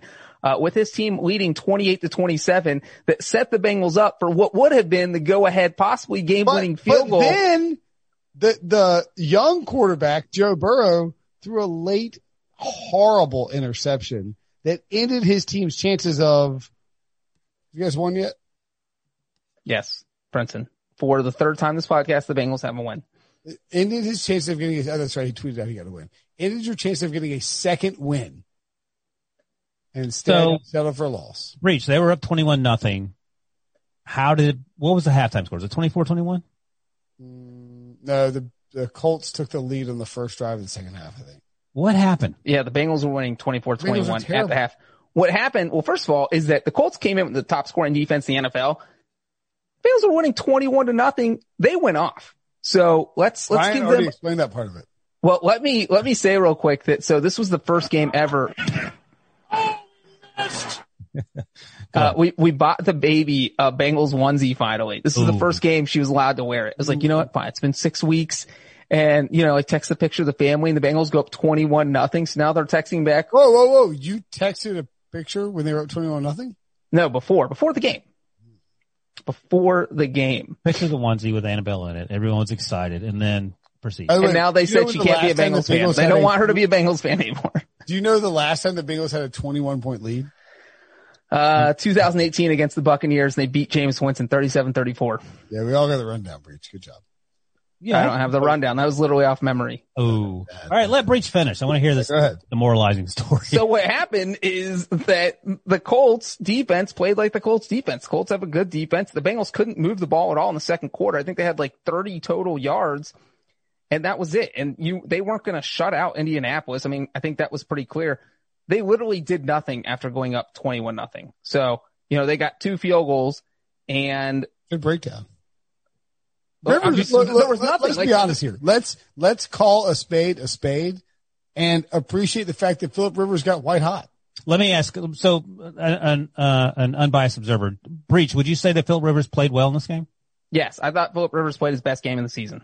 Okay, Ooh, there you go. Because I was Besides, gonna- besides for that late fourth quarter interception. I would- no, his early on. I was getting a lot of texts like Rivers is washed, Rivers is washed, and Rivers got dialed in. Um, Yeah, I saw. would I didn't watch the game closely, but his three touchdown passes were all fantastic throws. yeah, he played. He played really well. He, he got like I don't know what happened. He I know what happened. They said, "Hey, this is Jacoby Brissett. He's your backup. What do you think about that noodle arm?" Set. Get out of here. Um, Trey Burton, by the way, receiving touchdown and a rushing touchdown of the wildcat formation. People, Yeah. uh, No Mo Alie-Cox, so that was a big day for Trey. Burton, of course, the former college quarterback who threw the pass to Nick Foles. Yeah, what was that play called? Uh, Philly Special. Uh, Philly, uh, what- special. Philly Special. cheesesteak. Yeah. Uh, by the way, also Dagger. What? A ton of Joe Burrow or Joe Mixon in DFS. He's a foot Giovanni injury. Bernard touchdown. By the way, Burrow rushing touchdown. You talk about Justin Herbert's mugshot every time we, we do the graphic. Take a look at Gio Bernard's mugshot. It he is looks like uh, he looks like um uh the dude from Super Troopers. Oh, I never saw that, but he looks like he's You on ever a seen like. Super Troopers? Uh, I don't think so. You gotta watch Super Troopers. Yeah, I'm probably on that point. But anyway, he has a fantastic mustache. It's what Breech wears when he goes to to burgle houses. I'm almost certain. That sort of Uh, mustache. Breech, have you seen Super Troopers? Uh, I have. Uh, Diva? Yes, and Super Troopers 2. I actually thought Super Troopers 2 was funnier than people give it credit for. Oh. Brian, you, you really need to watch Super I will do that AJ. Green had his best game of the season. Oh, by the way, Breech, uh, I'm glad you said that because we talked last week about how he didn't try. I saw him on a deep pass early in that game where he did not even jump. He doesn't care. It was a pass breakup and the ball hit him in the hands and then he dropped it. And it's clear to me that he does not want to be out there. You know what's no funny? interest. I'll tell you the one thing you ask about how they blew this lead. I would almost put it on Zac Taylor. I thought the first quarter, I was like, Zac Taylor is the coach of the year. This is the most brilliant coaching performance I've ever seen. Then over the final three quarters, it was just like he checked out. He pulled an Aaron Rodgers and just decided to mentally check out of the game. And they went three and out a few times. It was just the play calling just seemed all over the place. Uh, it, it, it was I'm, it I'm was kind of depressing to watch. I could sense that the Bengals were not going to win this game after the Colts scored their first touchdown. I'm pretty disappointed in AJ Green. Yeah, we, He- we he's agree on that. He, didn't- he didn't care. I don't, well, he said last week that he felt like he gave up on his team. I, and Breech said he played well this game, which is great. But what I saw early on was, it was not encouraging in terms of him turning things around. So I'm glad maybe he found himself or whatever. All right, Ryan, uh, in Vegas, the odds on the Bengals finishing Uh, I thought you- two, two, four, uh, two, twelve and two. oh, wow. It's You get- currently five to one. Would you bet that? Yes or no? Yeah. Like they tie another team. Two, tw- yeah, they just wanted to yeah, two, twelve and I'll two. Put a hundy down on that. Uh, who's the best team in the, in the AFC South? Tennessee. You crazy? Colts are four and two. I'm with Breech. I, I like Tennessee a lot as one of the best teams in the AFC. Yeah. The Colts have a better defense than the Titans. They do. But the Titans have a better running back and a better, uh, pass receivers and a better quarterback.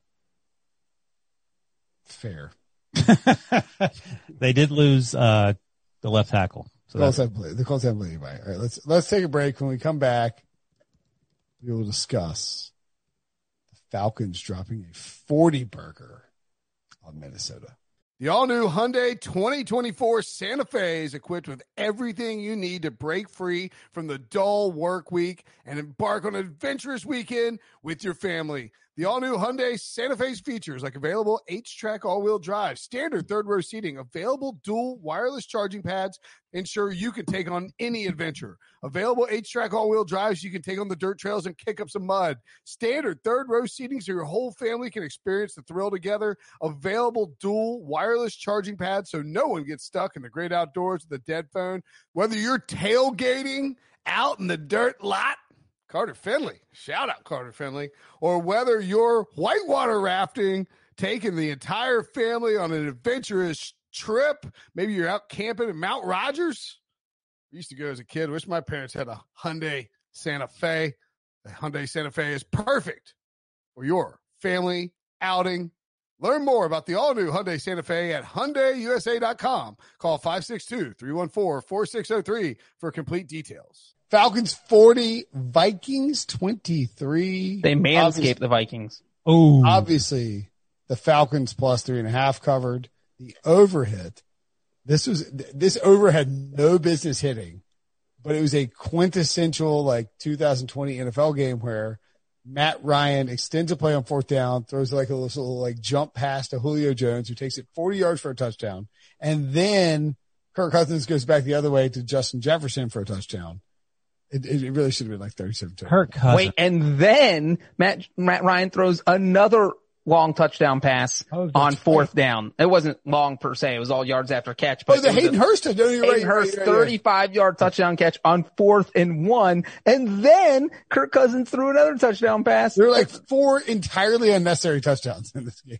and, and that to me is my, a microcosm of why Kirk Cousins is terrible. They were, it was 20 to nothing and a half, I think, something like that. He had zero touchdowns, three It was 30 to interceptions. seven and a half. It was No, it was 20, it was 20 nothing. Okay. And his very, very first throw was the curbiest of interceptions. It was, if Breech went out there with a blindfold and you made him throw left-handed, he would not throw a, a pass that poor. I would not. I don't know what, and here's what happens. I, I say it every week. If the Vikings get down, guess what Kirk Cousins can't do? He can't come from behind. So it didn't matter that Dalvin Cook wasn't out there. Mattison rushed for 26 friggin' yards on 10 carries. You know, he was, uh, Jamie, Jamey Eisenberg started the, Uh, he was so angry. I, so look, what, what did Mike Singletary say? You can't win with him. And he went on that rant about uh, the tight end I there. want winners. Right. Kirby Cousins ain't cutting it, man. It ain't all on him. I know the defense is young, blah, blah, blah, but you just lost to the Falcons. I, I think, I think what happened with the Kirk Cousins thing is, He's terrible. That's what happened. no, well, I think they stuck a, I think Rick Spielman and Mike Zimmer got on, got on, like they're not on the same page. Like they stuck a square peg in a round hole. Kirk Cousins and Mike Zimmer can't coexist. It ain't working.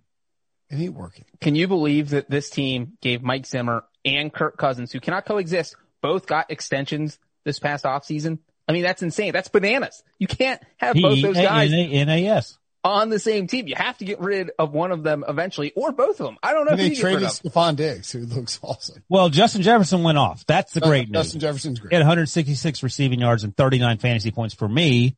But again, garbage time Kurt. that doesn't do you any good if you're a Vikings fan, Mike Zimmer, uh, Zygi Wilf. It doesn't help you because that the doors were blown off of this team. I guess the good news is, oh, we're down to the Falcons. That doesn't mean anything because the Falcons are terrible and they always blow leads in the second half. The bad news is Kirk Cousins can't come back.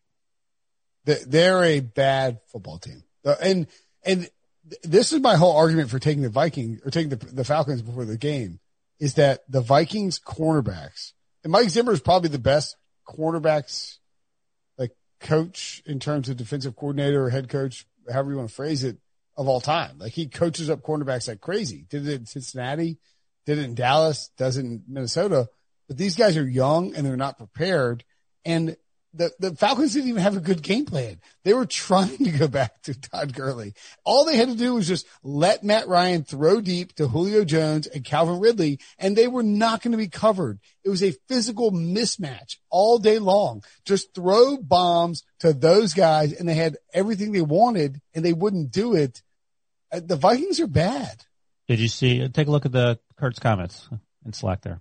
So Kirk said, the reality of the is if the pace I'm on in terms of interceptions, if that were to continue, I won't finish the season. I won't. You know what I mean? There's a mm-hmm. little bit of you've got to improve. Whether it's them telling me, "Hey, we got to improve," or them pulling me, "We got to get better."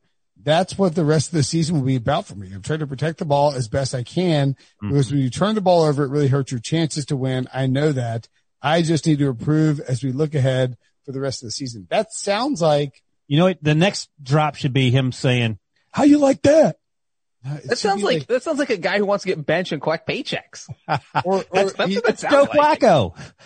it's hard to explain. And I will, in, in this game real quick, I thought that the biggest key was the Falcons defense came up with the goal line stand.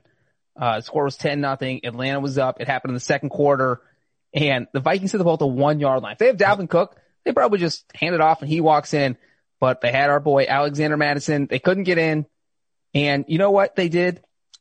Uh, they didn't give the ball to I Mattison. bet, the, I bet the live over right before that goal line stand at 57 and a half. And like as soon as it got stopped, I was like, this is dead. And it somehow still hit. they have Mattison. They so what they do on third and one from the one yard line, Kirk Cousins throw incomplete.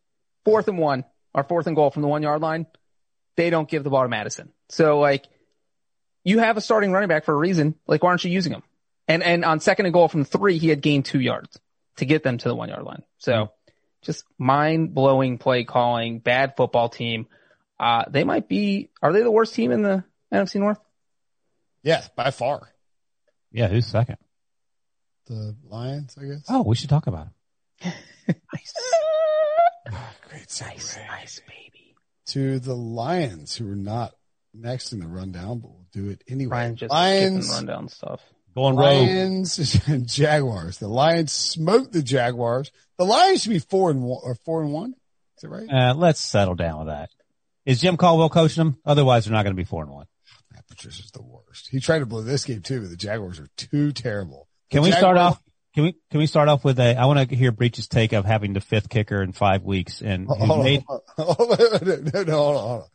34-16, Lions beat the Jaguars. This game should have gone over in the first half. But the Jaguars have no interest in scoring points, so it didn't. Instead, the under 53 hits. The Lions cover minus three. D'Andre Swift, your top fantasy performer, 23 points. If you played him in DFS, you probably got rich.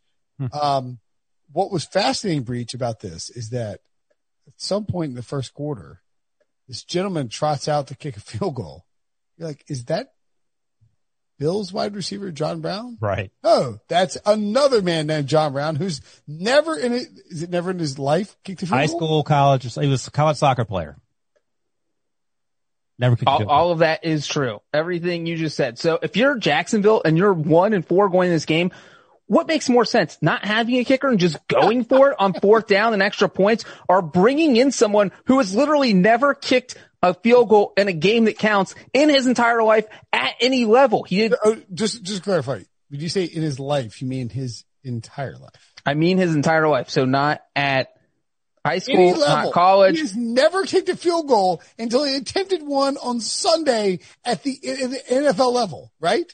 He, he tried a few That's preseason. insane. he had a few preseason field goals with the Bengals, but he had never made one in an actual game. There's a different pressure level between a game and uh, a preseason game. And he missed a 32 yard field goal, uh, but bless his heart, he did make one field goal. made his first one, which was it was pressure packed. But the point here is uh, that I go back to is this, if you're just going to bring in some guy off the street who's never kicked a ball in his life in an actual game, just go for it. Just go for it on fourth down. You're, you have nothing to lose. You're one and four. You're probably going to be fired in two or three weeks anyway. Just go for it. Like Breech, how, how old's your dad? 63. So let's say he had a month to prepare. Would you rather have Jim Breech at 63 years old kicking today for the Jaguars, who has tons of experience, or, or John Brown, who, as we have pointed out, has never kicked before in an organized football game? Uh, well, if Jacksonville's kicking from the lengths they were kicking from in this game, then I, my dad, both, both kicks were inside 32 yards. And again, that means that Jacksonville got the red zone and kicked field goals. Why are you kicking field goals? Uh, it, it just, it, it just did not make sense. You should sense. call into Jacksonville radio on Monday and say, listen, my dad's Jim Breech. I would have rather had him out there kicking those field goals than John Brown, comma soccer player. Yeah, I mean, It it, was is the. Jaguars are awful, awful. Not as bad as the Jets, but they're not great. Uh, yeah, yeah, that's right. They- they- They're the Jets without the, like, like they're the they they made the mistake of not being the Jets. They should be the Jets. So uh, on the flip side, the Lions have two wins in five games. I don't think the Lions are that bad. Well, I was going to say, what does this mean for Bob Quinn and, and Matt, Matthew Patricia? They're not getting fired right now. No, but I mean, what do they need to accomplish to keep their jobs? Eight and eight, I feel like is what it should be, but I don't know. They had lost their last, uh, what, what we say this last week? Last six games. Well, leading by double-digit leads. I mean, like they, they should have been, they should have been the Saints. Oh, enough, but that that should have. they, they had three, they had three games this year where they were leading by double digits. How many wins does Matt Patricia have to have to avoid getting fired? Is what I'm asking you. But if they win those three games, they're like five and one, and people were like, "Oh," I, I'm dancing around like, "Oh, you know, suck it." Took the Lions win the division. Said they they sink. Okay, so when they when they go six and ten, Matt Patricia can say, "Well, we won those four other games. Don't All right, worry." if I gave you an offer right now, you can bet the Lions ten to one to make the playoffs. Would you do it? no, Ooh, I would. I'm not throwing away that one dollar. Ten to one. One dollar? Would you gonna bet one dollar on it? I'll give you a million to one. Go along with my Mr. Trubisky thing and my Trent Whoa, Williams. whoa, whoa, whoa! All right. So what do I eat for Trubisky and the other bet? I don't know. Ten say bucks fifteen dollars. Sure, All right. You're going to give me what odds for the Detroit to make the playoffs? four billion to one. I'm not going to make you pay me four billion dollars. I'm going to take the money that I owe you and put it on the line. So give me a reasonable right. offer. I'll give you a, uh, 10 to 1. Somewhere between 10 and 4 billion. I was looking for something like 25. Let's do 25. 25 All right. to 1. All right. I will roll my, my, my losses to you. All right. $15. PayPal it to me. Don't Venmo it to me. PayPal. What if Venmo? I'm kidding. PayPal's what old people use. By the yeah. way, if you don't, if you do Venmo, you don't do private Venmo, you're a sucker. All right. Let's move on. Yeah. What's next? That, why are we talking about the Jaguars? By the way, Safari sucks. Freezes every three minutes. What's the next game, Devo? Ryan Yeah, and you Talk can scroll gonna down. pop, and now everything's lost. Giants 20, Washington 19. That's not what I had, but let's hit it. Oh, Bears, Panthers. Sorry. I, it, it froze. It scrolled down a bunch. Bears, Panthers. Five and one Bears, and you're putting them at the end. And while we were chatting, our buddy Matt Snyder, Major League Baseball writer for CBSSports.com, was texting us because all these Bears fans are peacocking around. Joe Musso, the anchor in Stanford, comes peacocking in after the Bears win. Uh, our lawyer friend who doesn't do anything at law school would tweet about stupid stuff. He's peacocking around. So the Bears, the Bears are going to the playoffs. You're talking about the Lions. The Bears are going. The, Li- the Bears are probably going to the playoffs. No, they're going. Eh, not guaranteed. Reach, where are you on the Bears going to the playoffs conversation? Person, they're five and one. If they just go four and six the rest of the way, they're getting in. They're going four and six the rest of the way, at, at like minimum. Rams, Saints, Titans, Vikings, Packers, Lions. Lions. What are you talking about? I'm just, I'm, I'm literally reading the schedule. Oh, I thought you meant the teams that are playoff eligible. That's what I was yelling. I'm reading the schedule. Okay. Then Texans, Viking. Yeah, they're going to the playoffs. Okay. There we go. Texans, Texans. So wait a second. You've apologized. Jaguars, Packers. You've apologized. Now, look, Hold I on. Wait, that- wait, wait. Stop, stop. You've apologized to Steelers fans. Do you want to now preemptively apologize to Bears fans or not yet? Don't do it. I think you need to wait like 20. You know, you know what I did, right? No. I flipped. I'm picking the Bears to win every game oh. from here on out. That is so infuriating. And I wrote that in my column. I got, Take I got your so medicine. Many, I got so many tweets. They were like, "You're not even picking games based on data, or you're just picking them out of spite." I was like, "Why do you Yeah. care?"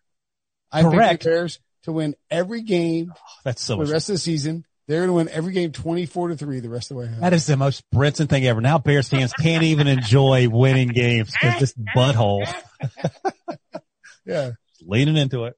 Um, so I would have them beat the Rams. I think they could lose the next three. And then all of a sudden, um, They're going to crush the Rams.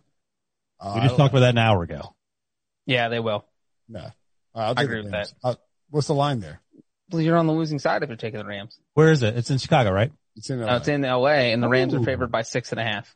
Oh, get out of here. Whoa. Jared Goff is going to eat no eye by that Bears defense. It's Six not, it's going to be ugly. The, the, the 49ers didn't even have a, a, a healthy defense tonight and Jared Goff struggled. Are you, was that before or after the um I don't know. Sunday Night Football? I don't know, but it's a lot. Six and a half is way too much. Yeah. I mean, Have to the Bears. Nick Foles, baby. Right? Yes. Although, Oh, stop it. Well, no, I don't think that Matt Nagy's uh, creative enough to avoid. The Rams had six points at halftime and nine points to the very end of the game where they threw that. Bears defense is good. Bears Okay. offense not very good. Nick Foles, Allen the Bears Robinson. defense is so good it makes up for the fact that the offense isn't great. They are. They are. Look, The Bears' first touchdown drive They are a game was house of seven yards. cards. Seven They're yards. a house of cards. So are the Rams. No, they're a house of cards, but like the bottom foundation is made of cement and then there's some cards on top of it. It's the defense is so good the the house can't completely That's not how collapse. House, house of cards works, man. Yeah, well I'm telling you how it's different. Well, this house of cards, it's glued together at the bottom. How about It that? can't collapse. That's right. Bears are a house of cards. You said they're going to win every game, so make up your mind. They're A house of like greeting cards or holiday cards or playing I'm going to pick them to win every game, and I hope they lose every game. And then Just the absolute worst. six and a half. That's insane. All right. Well, what, what did you take away from your, your Panthers there? Um, uh, uh, Teddy Bridgewater's okay. He and Nick Foles both made some picks. No, like Teddy threw down the field a little bit better than I thought he would. Robbie Anderson, by the way, is a legit wide receiver one. Yeah, he, that, inter- one of those interceptions was his fault. Yeah, but he made some pretty good plays. Well, uh, let me see if I can remember this stat that I read in, uh, early on. So he, coming into the game, he had 36 receptions, which was the best all time in Panthers history through the first five games. Mm. He had four more. It looks like 77 yards. So I don't know where that puts him, but, um, that's pretty insane. Teddy Bridgewater led the NFL in first half passing yards coming into this game. He didn't do quite as well this time around, but I mean, so the, they're outplaying, outkicking their coverage, if you will, to, to borrow a, a favorite website of yours. Ca- Colloquies. Yeah. Thank you. Um, th- this is a game between two teams that used to. It felt like it felt like this is the John Fox Bowl. That's disrespectful. Like, like let's. You want to see how we can not play offense? Let's not play offense. I mean, both teams are terrible. The the Well, Panthers one of the teams is five and one though. That's Panthers true. Three three. Yeah, the Bears are five and one. It's undeniable. The guy who I was trolling in week one is just won't stop DMing me. By the way, before Um, move on quickly, both these teams are going to crush their overs, preseason overs. Yes. All right. Let, th- th- this game was, both teams tried to lose this game. It was bad. The Bears won. I said they'd win. They did win. You said they would. All right. You I spike picked them. How does that Yeah, count? Exactly. Let's move on. What do you got? 90 minutes Yes. Love it. to the next game, uh, Which is, which is, come on. You can talk about the Giants now. Giants, Giants- 20, Washington 20. football team 19. Yeah. Yes. I love this. Steve was like enough. I'm going to give one sentence on this game. We're going to move on. Okay. What's your sentence? Daniel Jones, no replies. Washington is bad. Daniel Jones is worse. And yet he still overcame a decent defensive performance by the Washington football team to win this game. All right. Let me ask Breech this. Breech, how did you feel about Ron Rivera? Dolphins for two at the end? 24, Jet. Uh, completely for it. This is It's just what I said about Doug Marrone not having a kicker. If you're a bad team, if you're one and four, one and five at this point, you just do whatever it takes Why to not? win. And you go for two at the end. You have nothing to lose. Play to win. I was Well, his completely for comment, it. Ron Rivera's comment afterwards was, if you want to know how to win, you have to learn how to win. And he's not wrong. Like, Did he play the dunk music after that? Because that's pretty dunk worthy. That would have been great. I mean, I, I thank you for going for the win. Thank you for not playing for the tie. No one wants to see these two teams like it, it'd be like if you tied like they're wearing long sleeve t-shirts, you pull the sleeve over their hands and tie it, and they're having a slap fight like that. Like no one wants to see that in overtime. It'd be awful. Yeah. I will say this, uh, Daniel Jones coming into this game, 17 of 18 games with a turnover. The only time he didn't have a turnover was previously against the Washington football club. He had a turnover today. So he's 18 30. of 19 games. 32 turnovers since 2019. That's unacceptable. If they're gonna like, how much longer? You got to figure the turnover thing out. You know, if you're Daniel Jones, you can't. Well, the offensive line stinks. They benched Andrew Thomas, their first round pick. He did not play. He may Yeah, have come later. What does that say about the person drafting uh, Dave Gettleman? You that you've already benched Dave your first round pick, and your starting quarterback, your other first round pick from two years ago, is turning the ball over 32 times in two years. That, I mean, that, that if that is not a get rid of your general manager offense, I don't know what is. Blown two first round picks. They won today. He can, he can put that on his resume. Oh, so, uh, so I was talking about this with Azer on the Twitch stream last Sunday. I thought I was talking with y'all. Azer is convinced that if the Giants finish with the top overall pick, they will draft Trevor Lawrence and trade Daniel Jones. Yes. I, I said this every No, week. Now, did we talk about this last week? Maybe go. What's the rest Brinson, of it? put a poll up on your Twitter. Would you rather have Trevor Lawrence or Daniel Jones? It will be No, it's not a 100% Trevor Lawrence. Don't even be close. No, no, that's not true because Dan Schneider would, uh, would be Would the you, one. would you rather have Joe Burrow or Trevor Lawrence? Well, that's different. Don't, don't put me in that spot. it's the same That's thing. inappropriate. Joe Burrow is a million times better than Daniel Jones. Joe Burrow tied the Eagles. Daniel Jones Everyone- did not. everyone would rather have Trevor Thursday. Lawrence than anyone. But I say that every week. Not Patrick I, Mahomes. I know. I, I don't disagree, but I'm saying like now the, the Giants are in this weird space where You take him. It's not weird. You take Trevor Lawrence. the Giants are fine now. They got two. Haskins is easy, right? Yeah. But like I said last week, the issue is if you're in a, a position to get Trevor Lawrence. Why are we talking Sam- about this game longer than one sentence? Let's move on. All right. Okay, move on. Dolphins 24, Jets nothing. This can be shorter than the last game. This was the, if, so like the Mona Lisa, widely regarded as one of the most important paintings of all time. This was Adam Gase's Mona Lisa. The dude scored zero points. And the best part is he kicked a field goal to try to not get shut out and he honked the friggin' field goal. My question is, how did he score 28 points against the friggin' Cardinals a few weeks ago? It's 30 to 10. He scored, they, the, who the Jets score 28 points against recently? I think they scored 28 points and obviously lost. Oh, Um, the, the Broncos on Thursday. night. Okay, there you go. How'd that happen? Darnold ran for 80 yards. Oh, right. And then he got hurt. So there, you go. that's how it happened. Um, I mean, look, I, I don't know what to tell you. If you're a Jets fan, I am so sorry. Why? They're going to get Trevor Lawrence. Yeah, but They, this they thing- don't screw him up. No, you fired Yeah, Gase. Sam Darnold. You let him tank the team. You're, you're tanking. You're tanking, but you Why- look like you're trying because you're letting Gase tank the team. So I think this is, I don't, I don't, want to derail the podcast about, you know, oh, well, we're Yeah, go- but- this, we're going to, um, the midnight programming in, in 30 seconds. So get it no, out. I'm just saying like, I think this, like the whole point is, do you want Trevor Lawrence Yes. being, no, being placed, like as, as you a Trevor Lawrence fan, Ryan, do you want Trevor Lawrence being, do you want his stewards to be the, the Johnsons? Cause it sure seems like they'll, they will F up a straight line. Well, they have a ton of cap space and you just sign, So, sign, well, yeah, I mean, Joe Douglas, is he the answer? We don't know. I would imagine that I think Joe Douglas is a good GM. I don't know that the, the Jets are the spot for him. is it a better or worse situation? What if it's just a crap organization? I mean, they, you have to go back 10 years now, but they won with Rex Ryan and Mark Sanchez back to back years AFC championship games. I mean, okay. A lot's changed in 10 years. I, I get that, but I mean, they were able to, able to do it. And that was built around defense and the running game. Mark Sanchez, you know, was never one to throw the ball down the field consistently. Let me ask you guys a much more important question. Are the Miami Dolphins a playoff team? Yes, they're good. Three and three. I think It's- they are. It's just feeling it. I, Tua I, saw his first action. I'm riding the Dolphins playoff wave. I'm taking Snowflake, the Dolphin, all the way to the playoffs. what'd you heard it here first. Tua- Tua played. Is that what you said? Yeah, Tua, Tua came in and uh, was Came spotted in. on the field afterwards, talking like like soaking it in. Sitting, he was literally He FaceTime. Yeah, it's FaceTime his family. Good for him. Yeah. The Dolphins are two and three. Oh, they're two and three. Or excuse me, three and three. Oh, I was right. Pats are two and three. Mm. Bills are four and one. Host the Chiefs on Monday night tonight.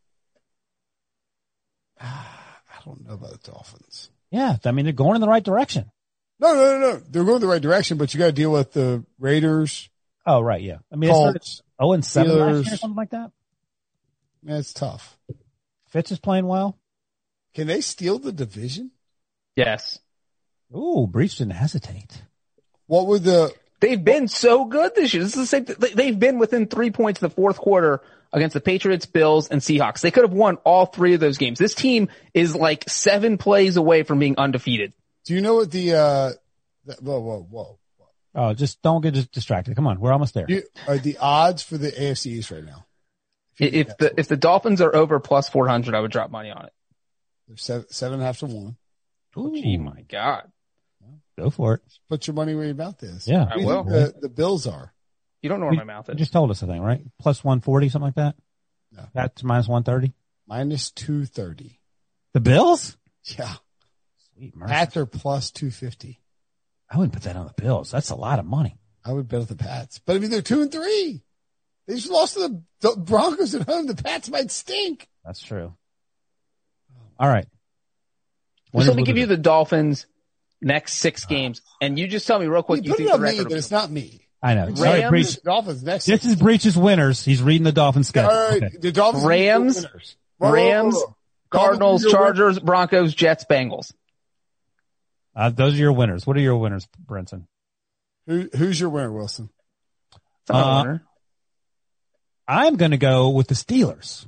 Big surprise there. They won. They're still a, a half game up, I believe, on the Ravens. The defense played better, which is something they haven't done early, uh, as to this point. And Minkah Fitzpatrick showed up to shove it in Pete Prisco's face. You hate to see it. Uh, I will take as my winner, Philip Rivers. Surprise, surprise.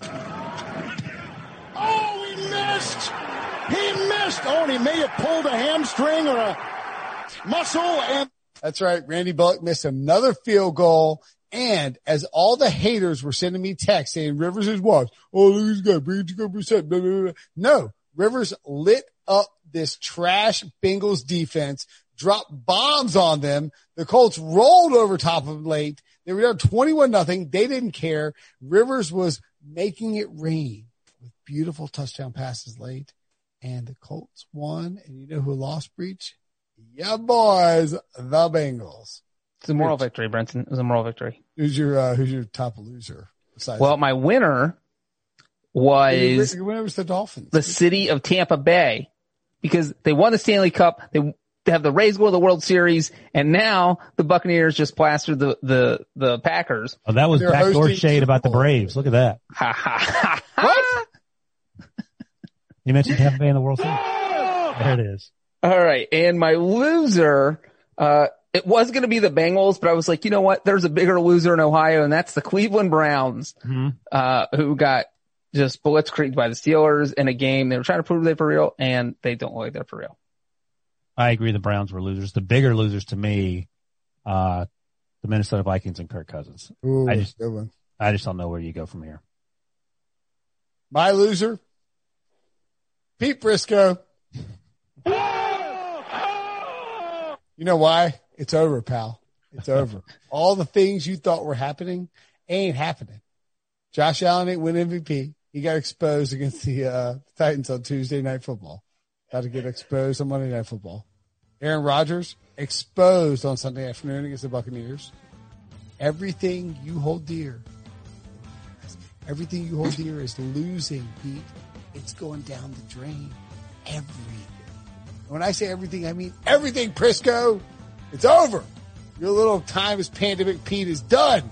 You lose, sucker.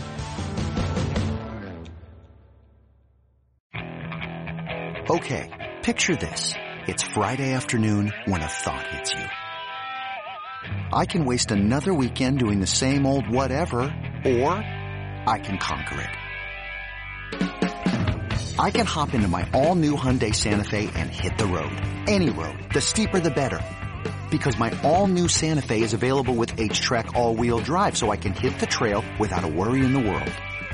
Heck, with three rows and best-in-class rear cargo space, I can pack the whole family in with all our gear. We've got available dual wireless charging for our phones so we'll never lose touch with civilization, and we won't lose touch with the primordial power of Mother Earth. So which is it? Waste the weekend or do something a little more epic? And conquer it in the all-new Hyundai Santa Fe. Visit HyundaiUSA.com or call 562-314-4603 for more details. Hyundai, there's joy in every journey.